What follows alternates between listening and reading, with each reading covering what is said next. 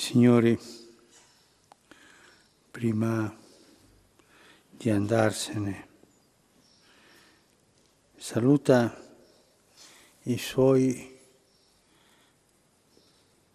e dà il dono della pace, la pace del Signore. Vi lascio la pace, vi do la mia pace. Non come la dà il mondo, io la do a voi. Non si tratta di la pace universale, quella pace senza guerre che tutti noi vogliamo, che sempre ci fosse, ma la pace del cuore, la pace dell'anima, la pace che ognuno di noi ha dentro di noi.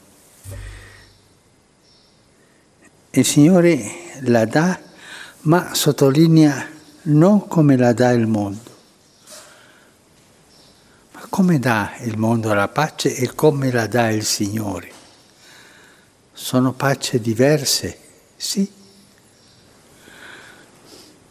Il mondo ti dà la pace interiore, stiamo parlando di questa, la pace della tua vita, questo è vivere con il cuore in pace ti dà la pace interiore come un possesso tuo, come una cosa che è tua e ti isola dagli altri,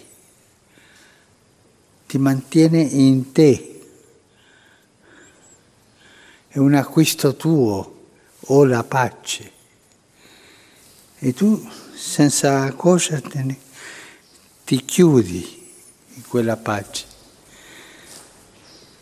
è una pace un po' per te, per uno, per ognuno, è una pace sola, è una pace che ti fa tranquillo, anche felice, e in questa tranquillità, in questa felicità ti addormenta un po', ti anestetizza e ti, ti fa rimanere con te stesso in una certa tranquillità.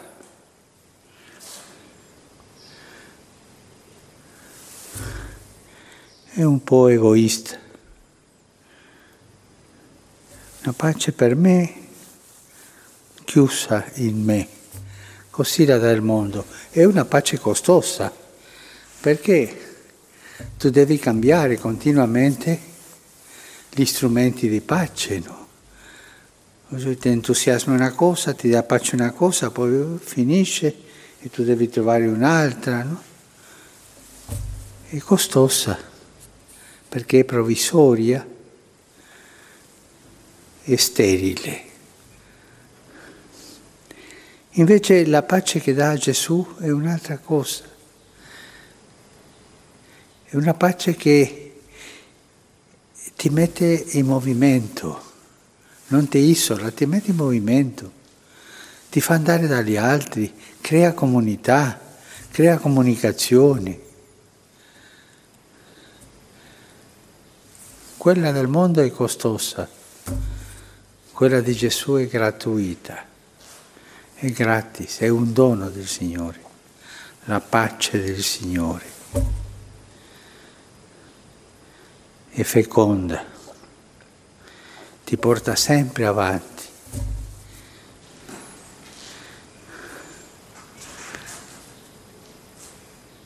Un esempio del Vangelo che la pace del mondo è quel Signore che aveva i granai pieni e la raccolta di quell'anno sembrava di essere pienissima. E lui pensai, ma dovrò costruire altri magazzini, altri granai per mettere questo. E poi starò tranquillo. E la mia tranquillità, cioè con questo posso vivere tranquillo. Stolto, dice Dio. Questa notte tu morirai. È una pace immanente che non ti apre la porta al di là. Invece la pace del Signore è aperta dove Lui è andato, è aperta al cielo, è aperta al paradiso. È una pace feconda che si apre e porta anche altri con te al paradiso. Credo che ci aiuterà a pensare un po' qual è la mia pace, dove io trovo pace. Nelle cose, nel benessere, nei viaggi, ma adesso oggi non si può viaggiare, ma nelle, nei possessi, nelle tante cose.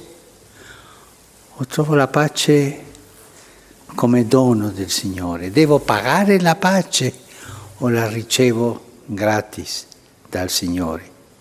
Com'è la mia pace? Quando mi manca qualcosa mi arrabbio e questa non è la pace del Signore. Questa è una delle prove.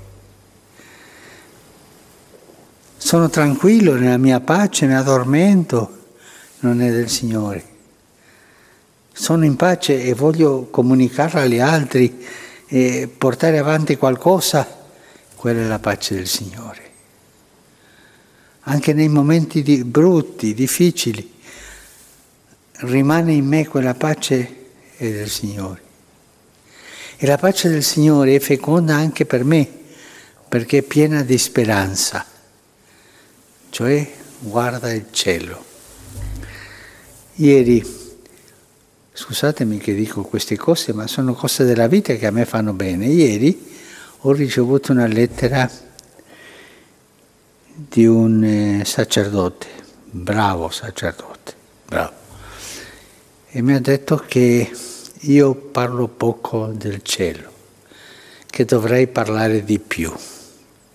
E ha ragione e ha ragione. Per questo oggi ho voluto sottolineare questo, che la pace, questa che ci dà Gesù, è una pace per adesso e per il futuro. È, la, è il, com, il, cominci, il cominciare a vivere il cielo, con la fecondità del cielo. Non è anestesia, L'altra sì, tutti anestesi con le cose del mondo. E quando la dose di questa anestesia finisce, ne prendi un'altra e un'altra e un'altra. Questa è una pace definitiva. Feconda anche è contagiosa, non è narcisistica, perché sempre guarda al Signore. L'altra guarda a te è un po' narcisistica. Che il Signore ci dia questa pace piena di speranza che ci fa fecondi, ci fa comunicativi con gli altri, che crea comunità e che sempre guarda la definitiva pace del paradiso.